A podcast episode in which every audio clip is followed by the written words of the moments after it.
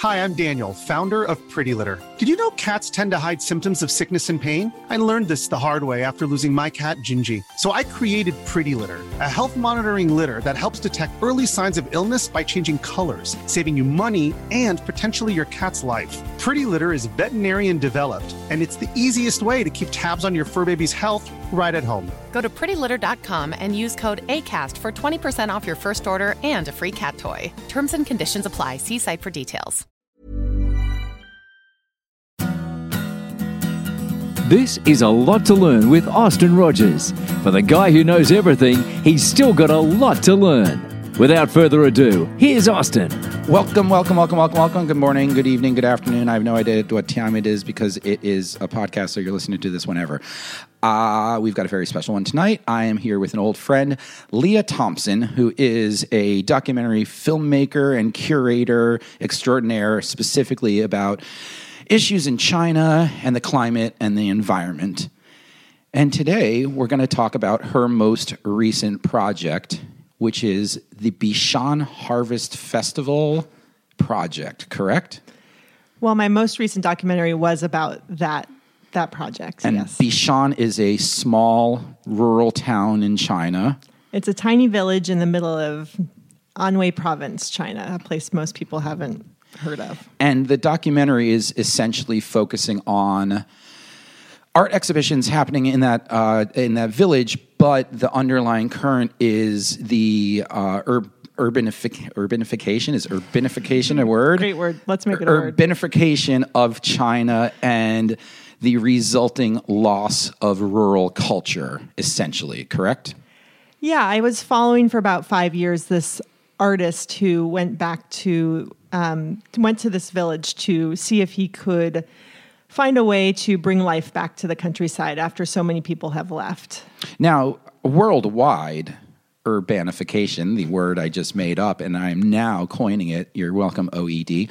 Urbanification is it's the way of the future. I mean, everyone is moving to cities across the globe. Yes, Secondly, urban dwellers have a smaller carbon footprint than people who live in standalone homes or in rural environments, at least in modernized societies. yeah, I would I would associate that more with suburban life or Suburban life is the power consumption and environmental consumption. Yeah, in terms of. China, in rural China, you know, most of these people are living without refrigerators and, you know, off the land in, in ways, or or at least they were, um, and they're not they're not consuming much. Um, you know, as they get TVs and they see what's happening in the urban areas, that's why a lot of people are pulled to leave and to find more opportunities for themselves, economic opportunities. But the lives that they're leaving behind were very sustainable. Right. And uh, is there like a factor of like painting the idyllic out of this, like uh, sort of rose colored glasses on rural life? I mean, are we putting, is there an us versus them, rural versus urban dichotomy? Or is it more a search for balance?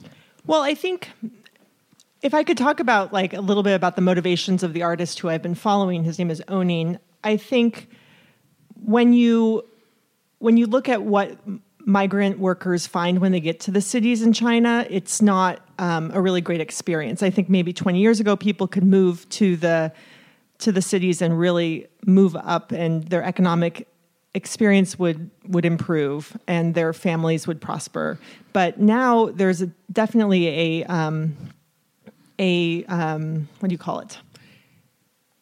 A permanent underclass almost um, that are kept down by certain laws that prevent uh, rural people from becoming official urban people in China. So, Really? So like an internal an internal, you know, substrata between urban and rural.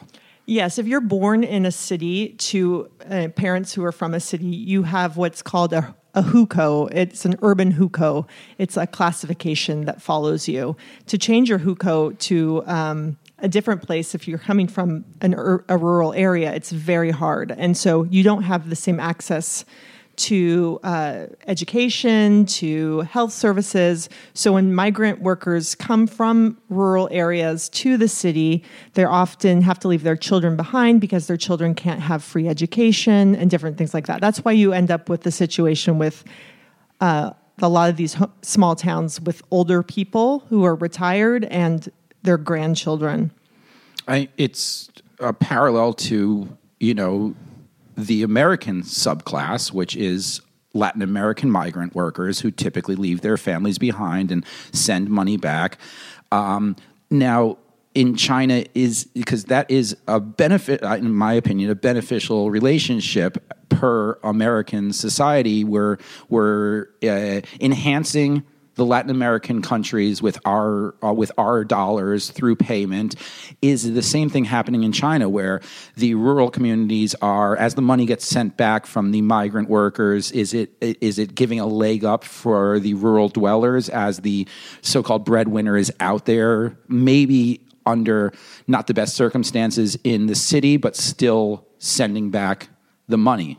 Yeah there's a lot of money coming back to the rural areas. Um, and you de- you definitely see that. I have a really hard time making value judgments about if their lives are better or not. Um, I think that what Ou Ning is trying to do is to show that maybe there's a way that we could uh, help urban and rural areas interact in a more uh, in a more beneficial way that makes more sense and like brings community and life back to the countryside so that the people who are there uh, want to find a reason to stay there because maybe there's more economic op- opportunities in the rural areas that are not immediately evident. Well, if by creating some sort of romanticized idea about the rural area, it actually makes the rural area more valuable monetarily to the people who live there. So they've a lot of them end up creating bed and breakfasts and um, finding different ways to make money through this new economy and the, this new romanticized idea for the up, you know middle upper middle class of, of Chinese society who want to go back to the land and experience that countryside. It's it's it mirrors the United States very closely. Right, right. No, I mean the same way that you know. Uh, uh, preserving national parks and national forest land is a tenfold economic boon vis-a-vis mining it and cutting the trees down you know the the natural pastoral land is more valuable for tourism and secondary industries rather than the primary, you know, either agrarian or ranching or cattle or uh, extractive industries. One hundred percent. Um, so, talk about the project, the Bishan Harvest Festival, which was canceled by the local government. Correct? At least that's what I gathered from your film. Yeah, that's actually this how won't air in China, so we're cool. neither will my film. so I don't think anything airs in China except Transformers movies, which which heavily feature China. So what actually first brought me to this village was a art exhibition that I was helping produce and we spent about a week uh, installing the art in this Ming Dynasty ancestral hall. Um, Ou Ning the main artist who was curating this festival had found about uh, seven villages all around the area that were going to host different art projects. And it was a most amazing experience putting up all this artwork. But then at the last minute, um, you know, with the local villagers as our art handlers, but at the last minute, the government did cancel it. They had been sponsors of the actual photo festival that we were a part of, not the larger Bishan Harvestival that Ou Ning was putting on that involved bringing musicians and different artists to town to do poetry readings and different things. It's really hard to say why they canceled it, but I think that's what first drew me in. This not necessarily the censorship itself, but watching how people reacted to that experience. I was personally devastated, but Yeah, the, the Chinese artists just are so used to that is sort of this. thing. Yeah, I, that's what I gathered from the film. It's like, oh yeah, no, we expected this. This is this is the way it rolls. I've had four things canceled this month. You know. Yeah, and so this resilience in the face of like ex- I mean, for me, it's not something I, I can bounce back from. So I was just drawn in by that mindset. And also, having spent a lot of time in China and even in the United States, you know, we all have these paths that we find ourselves on and these goals that society tells us we should be aiming for. And I was just really drawn to these people who were, you know, finding a different way and you know choosing a different value system to create for themselves And ultimately, the festival did go on in a maybe subversive underground fashion, right? Like the doors were closed, but people were allowed in, and yeah you know it did definitely went on the the issue with how it, i mean it went on in an underground way in one of these um, beautiful restored um, bed and breakfasts for you know for the wealthy in china and the issue being that once it went on in that form, it really wasn't for the villagers. And in pre- the previous year, when it had happened um, and did occur without any problems, it was very much something that um, both rural and urban people took part in together. And so, you know, it became something that year at least that like I enjoyed a lot, but it was the local people weren't able to attend it or, uh, because of because it was behind closed doors and the government was looking, Big Brother was out there. Yeah. but then, you know, it, it did continue from for quite a few years in different forms after that until um, 2016 when Ou Ning was actually kicked out of the village. Really? So he was kicked out of the village by the state Yes. for subversion? Yeah, you know, it's it's never clear why things happen. And that's another lesson I've learned through this whole process is trying to figure out how to accept the fact that you'll never know the reason why something happened. Thus, the sanguine attitude of, you know, c'est la vie, this is what happens, move on. Yeah, I mean, this was a harder thing to move on from for him, No. for sure. Oh, so he had he, he had an issue moving on from this also. Well, he had he eventually made Bishan his home and spent a lot of time and money investing in the community. And you know, by the time he was kicked out, he had just had a baby. It, uh, the baby was about four months old, and the government came and turned off the power and the water, turned off the power and the water in the middle of the night. Um, so it was freezing winter in Anhui province and these are old courtyard homes that they're living in so there's no real heating except with electricity or you know a coal basket which people don't use too much you know in you wouldn't want to use one of those in your room or you might die of carbon monoxide poisoning or or fire. so um, they rely heavily on electric heating in the rooms and so it was the- it was and- just an awful and the state was just like click. yeah Uh, so not strong arm tactics, but sort of backdoor tactics. I mean, it's pretty strong, but without saying anything. Yeah, yeah. Oh no, we don't know why the power's off. Oops. I mean, it was pretty clear it had been cut when you went out to look at the box. Oh yeah, no, no, no. But Yeah.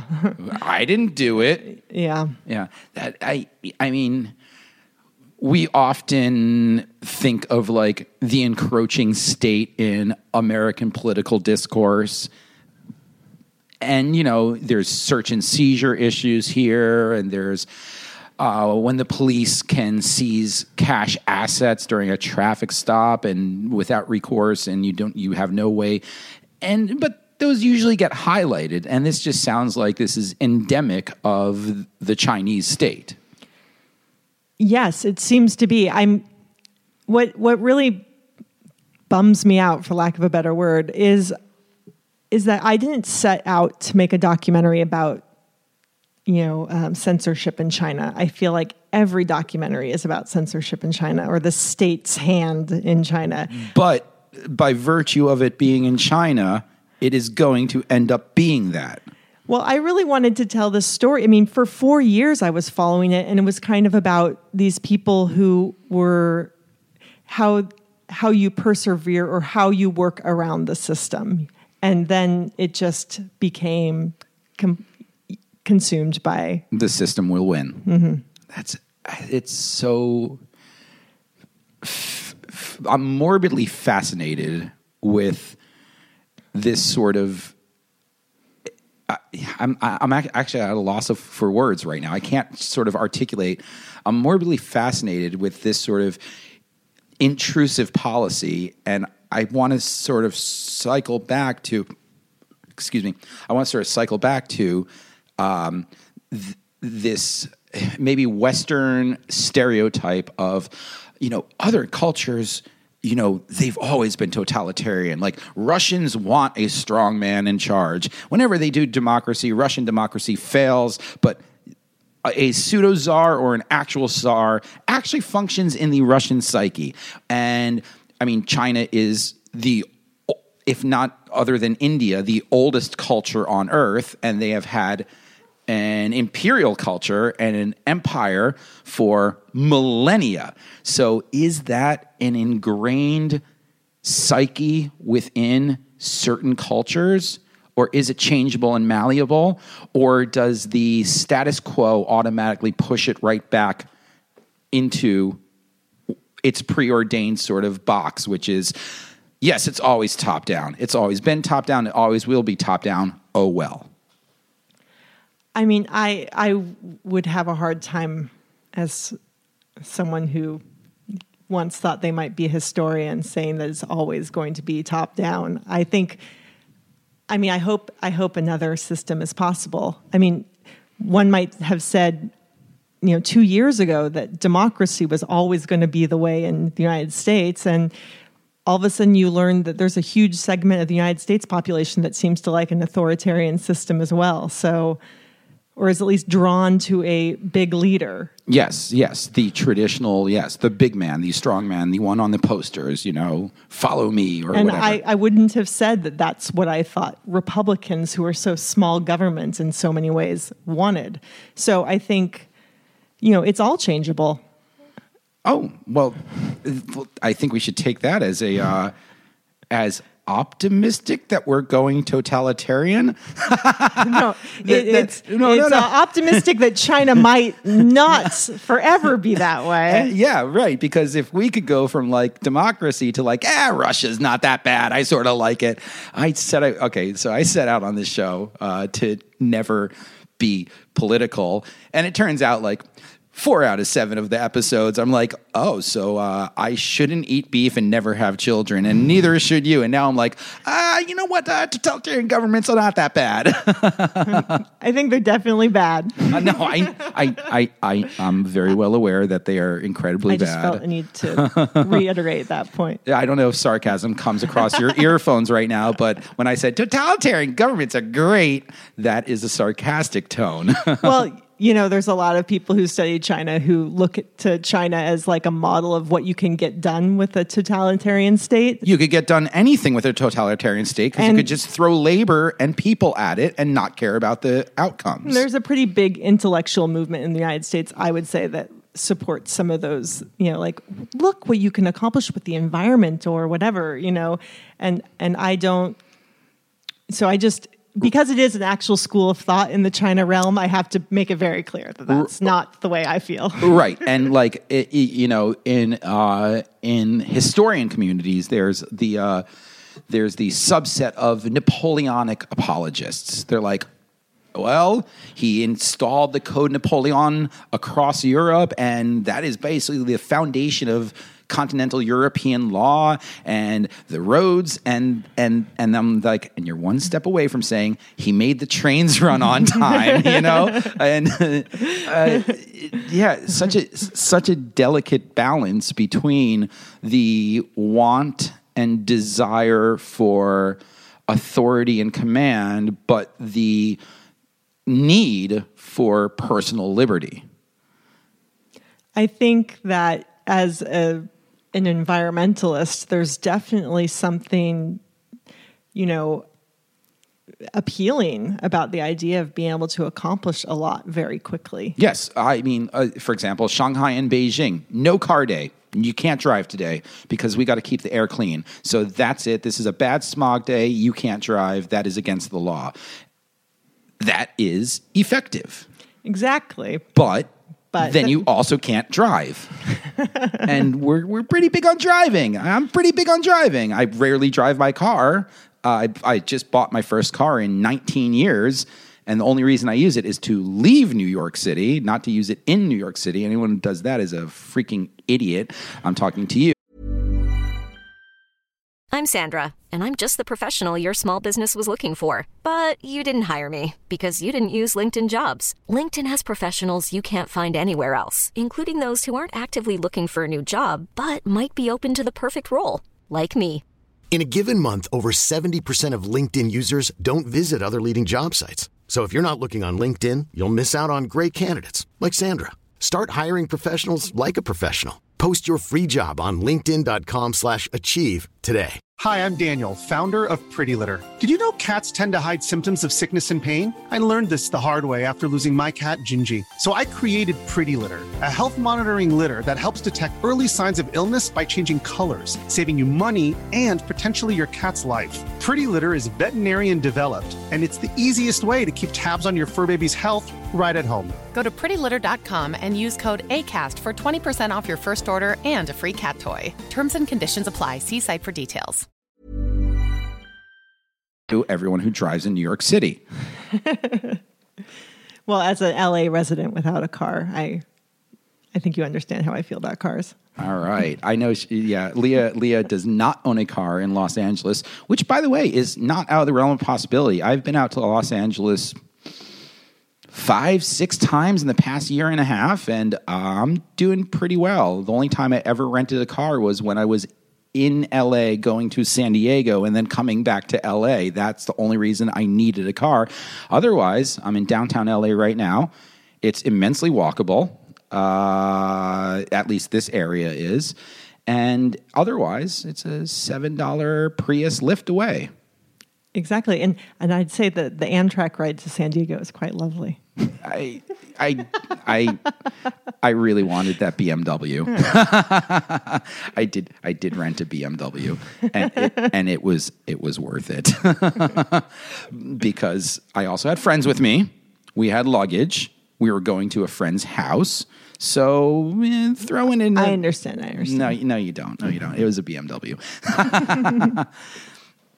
All right, so let's go on. Now that we're on uh, Bishan and the urbanization versus uh, the rural, the deification of rural China, uh, which could theoretically be an economic economic boon to the country by uh, reinfusing cash into the rural environment in sort of uh, what I would call ecotourism, more or less, right? Yeah, I mean, there's not. I was in a particularly beautiful part of rural China. It doesn't all look like this. It doesn't all have the same historical architecture. You know, Mao did a number on the rural areas, and you know, this this part. I mean, they call them like tourism resources. You know, there is a lot. It has a lot going for it. There's two UNESCO heritage sites right nearby, Xidi and Hongcun. Um, it's actually where Crouching Tiger, Hidden Dragon was filmed, and so it's um, it's a very popular destination. But in fact, that's actually why um, why Ou Ning was interested in it in this specific village because it didn't have as many tourist sites. It couldn't follow the same tourism development model that Xidi and Hongcun, these two villages in Crouching Tiger, Hidden Dragon, were following, um, because you can only see so many, you know, temples and you know, in one day, and and you know, vernacular architecture. Right. And and it's beautiful and it's amazing. But after the fifth one, you're like, can I do something else? Exactly. I mean, So- I love traveling and I love seeing churches and temples. Uh, and I love seeing religious architecture, but I'm like, oh, yeah, another Gothic cathedral. Great.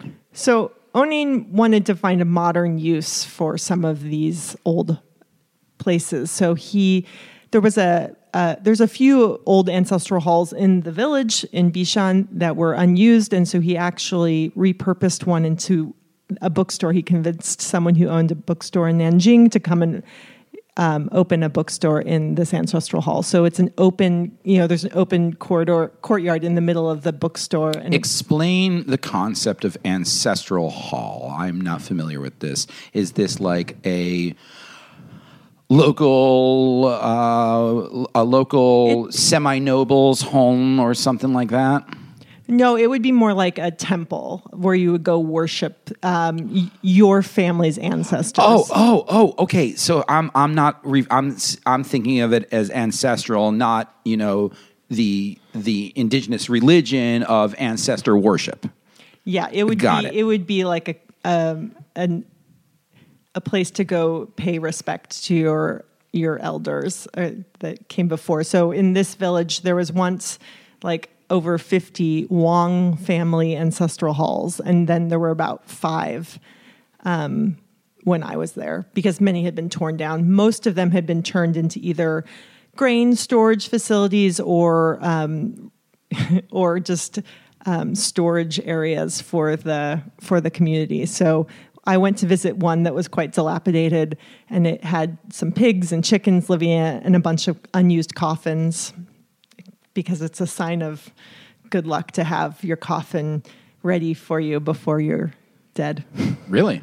so you gotta store it somewhere. Yeah, I mean, I, I always found something like, I don't know, when people were like, you go to like a cemetery, and cemeteries are, I'm not going to say stupid, but they're stupid uh, because they're just a waste of real I, estate. I totally agree. I mean, they're just a waste of real estate. Cemeteries, like, like. By the way, all right, Not good for the environment. no, like I'm gonna I'm gonna care, but you know, no one else is ever gonna care about you. You're you're gone unless it's someone like cool, like uh, Alexander Cartwright in uh, in baseball lore because he's got a cool grave in Queens or Brooklyn. Brooklyn, Brooklyn. He's in Brooklyn uh, because I did baseball tour of cemeteries. I'm like, this is awesome because we're going to all the different baseball graves. I'm like, oh my god, Jim Creighton, the guy who invented the fastball. Ah, this is amazing. Alexander Cartwright, the guy who invented the box score. And I'm like, all you, the rest of you, you guys are losers. No one remembers you.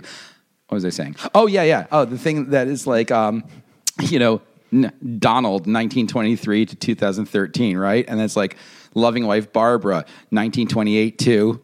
And I'm like, Barbara's still alive. She already got it on the stone. I mean, uh, what's what's what's the point behind that, Barbara? Can't you just wait? Can't you just wait a little bit? She wants her her status known. Yeah, yeah, yeah. Uh, that's my man. uh, hey, it's two- Jealousy It's surpasses all odds. it's it's two white people talking about China and death.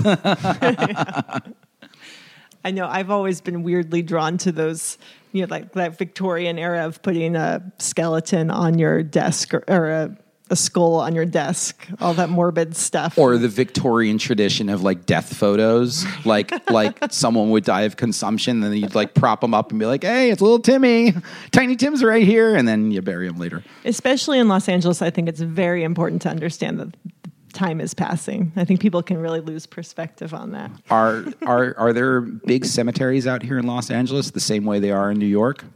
There's a real famous one, Hollywood Forever, where they show movies all the time where all the famous people are buried. Ah, nice. Why that Charlie Chaplin right there? He's dancing on his grave. Apparently, uh, Charlie Chaplin was, did not talk like that because Charlie Chaplin was English. So, rural versus urban China in the macrocosm of rural versus urban Earth. Cost benefit analysis. That's a tough one. because now we're we're going to sort of transition to your second field of expertise, which is climate change and the environment. I recently spoke with uh, Christopher Schlottmann, the uh, a, the head of the environmental studies program at NYU, or the co-chair, whatever. I just call him the head because he's my friend. I don't know who the other person is, so he's the head. Um, and uh, we were talking about, you know, the most efficient place for humans to live is right behind us in a tower with is looking to be about 40 stories tall, which probably has 15 units per building. Therefore, the environmental impact of each of those 15 units and the one family living in them is immensely, immeasurably smaller than a tract home in Las Vegas. Now, of course, we're talking from an American perspective, but what about the global perspective and the overall trend of humanity becoming almost exclusively urban? That's a really big question. I stumped the expert. I think I mean there's so many directions to go. I I think it really depends on how goods and services are traveling across that space when your food is all being how's your food being made that you're you're eating in that urban area and how are you receiving it? Or is it seasonal? People who live in really rural areas are often living, you know, much more, you know, by the season maybe raising their own pigs or something like that that maybe eats a lot of their trash. I mean, there's so many different um, ways. I think rural.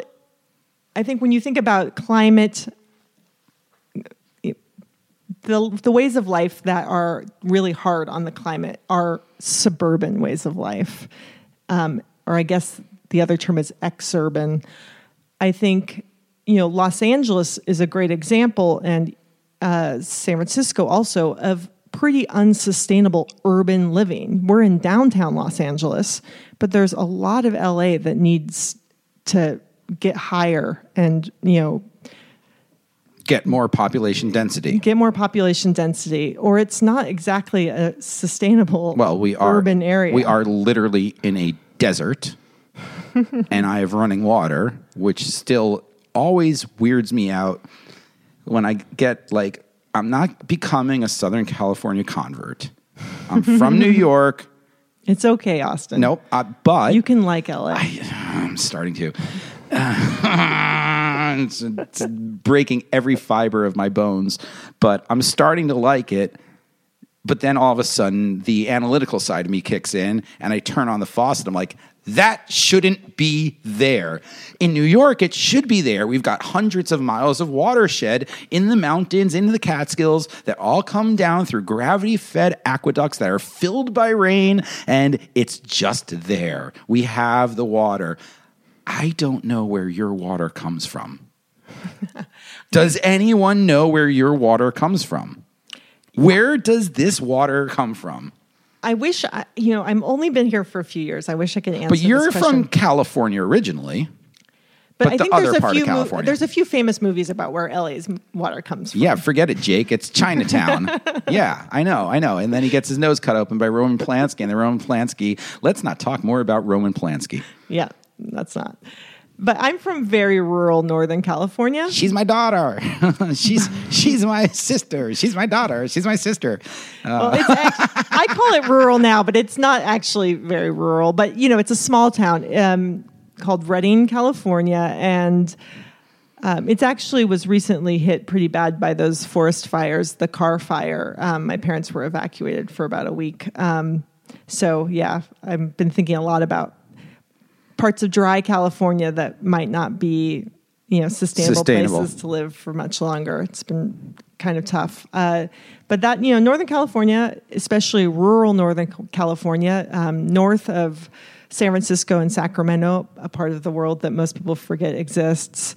Um, you know there is a lot of water up there and it actually feeds water to most of california and especially to the farmland Right. But that's where I'm from. And I think that when you spend a lot of time growing up, you know, if you've spent a lot of time growing up in a rural area or a semi rural area and you move to the city, I mean, at least in my experience, that, that relationship or how that, those two places interact does preoccupy the way you understand yourself. Right. And I'm from, I'm from an artificially natural place because essentially, I spoke of this earlier uh, in an earlier episode, but my town in suburban New York in Westchester County was the bread basket, the dairy basket of Manhattan because perishability.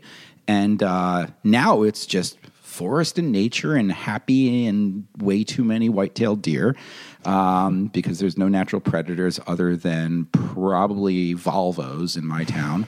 Actually, well, Volvos, yeah, Volvos are in Connecticut. Probably a Mercedes S class, um, but. Uh, my town was the breadbasket of New York for, you know, a couple centuries and only recently reverted to quote unquote nature due to refrigeration. Um, so it's it's hard to reconcile. Like I, I figure myself from a pastoral background, uh, but 45 minutes away from the greatest city in the world, according to Lin Manuel Miranda, who is never wrong. So, um, wait, I just tangented there. So do you it, is your hometown becoming a place where people go for like a weekend vacation? Jean is it- George opened a restaurant in my hometown. I see, I see. Martha Stewart and Ralph Lauren live in my hometown. Susan Sarandon lives down the street. Richard Gere lives around. It's been like that. But, you know, uh, Nelson, uh, not, not, what's his, uh, uh, Rockwell. Norman Rockwell. Norman Rockwell lived in my town. My town looks like a Norman Rockwell painting. I believe Glenn Miller, the band leader, lived in my town. Eartha Kitt, I think, lived in my town. It's always been sort of uh, the town's Pound Ridge, New York. Google it. It rocks. And I will never, ever, ever afford to live there unless, like, literally billions of people subscribe to this podcast. then I get that podcast money. and then I dance like Charlie Chaplin again. Yeah. I think, um, you know, in many ways, that sort of hometown is to take it back to the documentary, is the type of interaction that can benefit both locals and, you know, city people. And, and you know, it sounds like it's a pretty dynamic place. Right. Um, so we talked about, we were going off on the big urban migration across the world. Um, is that why? Why do people move to urban areas? Is that the sole place of opportunity anymore Well, in like post capitalist, post consumer societies or whatever we're in right now? I think it's probably different in different places, but in China, that seems to be the case. And in the United States, it really depends on what city you're in. And there's definitely cities that are have, you know, fallen and are, you know, coming back to life with new, you know, people moving into them. Um, but it's it really depends on I think where you are. I think the documentary is really trying to say there's something that well i would say in china in 2012 it became more rural more urban than rural for the first time and that happened in the united states i think in the late 1800s and that was kind of the first wave of the back to the land movement in the us also The United States has been urban population dominant since the, The late, late- 1800s. yes When at that point in time, New York and Brooklyn were the two largest cities in the country and they merged on January 1st, 1898, right? But since then, there have been Americans questioning if they've lost some aspect of themselves or their culture because they are. So it makes sense that at the same time this is now happening in China because We're sort of on the same timeline, just set a little bit, uh, just offset by a century or so, right? I mean, I guess our clock started in, you know, 1776, you know, USA, USA. Um, by the way, I love the, I love this country, and uh, uh, stop. Uh, no, no. So our clock started in 1776, and China's clock started what 1946, essentially. well, they would say much earlier than that, but But the current China's clock started with the termination of the Chinese Civil War. sure. One, wait, wait! Don't shore me without Well, giving know, an explanation. There, there is a you know, the modern Chinese state makes a lot of effort to to create a tie back to you know its 5000 year history Well, which is ironic because the first couple decades of the modern Chinese state spent all of its time erasing the ties to the past 5,000 years of history. that is true yes I okay, so we've got sort of this dual romanticism going on of both a China and a United States that never existed. Well, in yes, in China, Xi Jinping is very is making a huge effort to tie itself to Confucian values and different things like that. While the Cultural Revolution and the Great Leap Forward and all those things were trying to eradicate those things. You know, Confucian scholars were transferred from the city to the to the farms, and you know, countless lives and pottery smashed and art destroyed. Um, so, I'm trying to think if there's a parallel in American history where we engaged in willful abnegation of our heritage. Hmm, I uh, think I think I can come up with one. Wait, wait. Are, oh, we're not going to the Civil War, are we? I do declare it was states' rights. It was states' rights to own people.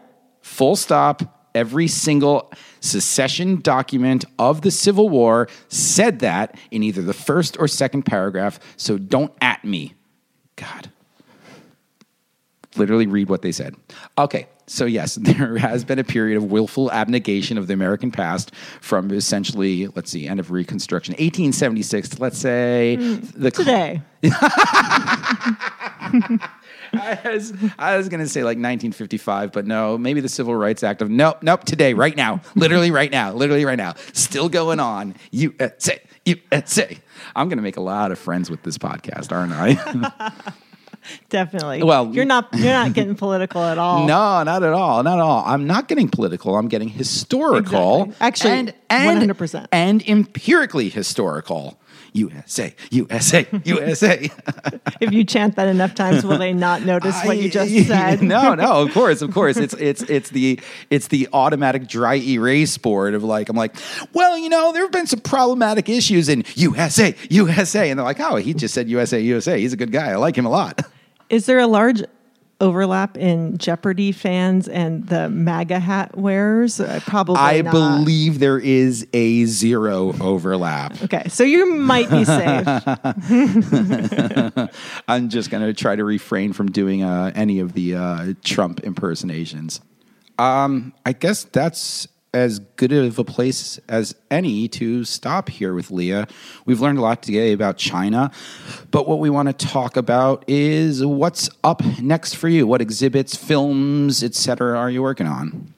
Well, right now I'm actually finally bringing the photo exhibition that I worked on and that I took to rural China to the United States. It's uh, opening in San Francisco in September, on September 4th through 23rd, to coincide with the Governor's Global Climate Action Summit. It's And- called Coal and Ice, and you can see it at uh, Fort Mason Center for the Arts and Culture. And uh, little known fact, or big known fact, you were featured at the Guggenheim. Yeah, a short version of my film was at the Guggenheim uh, last year. and New York, the real Guggenheim, not that Bilbao one. Oh well, it's actually at Bilbao right now. Oh shit! I'm sorry. I'm sorry. Uh, go to the Guggenheim Bilbao. It's really just it's it's it's spectacular. Also, But in November, it comes to SF MoMA um, as part of the Art in China after 1989 um, exhibition. excellent. All right, so everyone, you've got uh, San Francisco on your ticket to check out uh, Leah's work, Coal and Ice, in the upcoming months. Everyone have a fantastic evening uh, and good night, good morning, whatever. Why do I keep doing this? I can never figure out what time of day it is with the podcast. Bye. Hi, I'm Daniel, founder of Pretty Litter. Cats and cat owners deserve better than any old fashioned litter. That's why I teamed up with scientists and veterinarians to create Pretty Litter. Its innovative crystal formula has superior odor control and weighs up to 80% less than clay litter. Pretty Litter even monitors health by changing colors to help detect early signs of potential illness. It's the world's smartest kitty litter. Go to prettylitter.com and use code ACAST for 20% off your first order and a free cat toy. Terms and conditions apply. See site for details.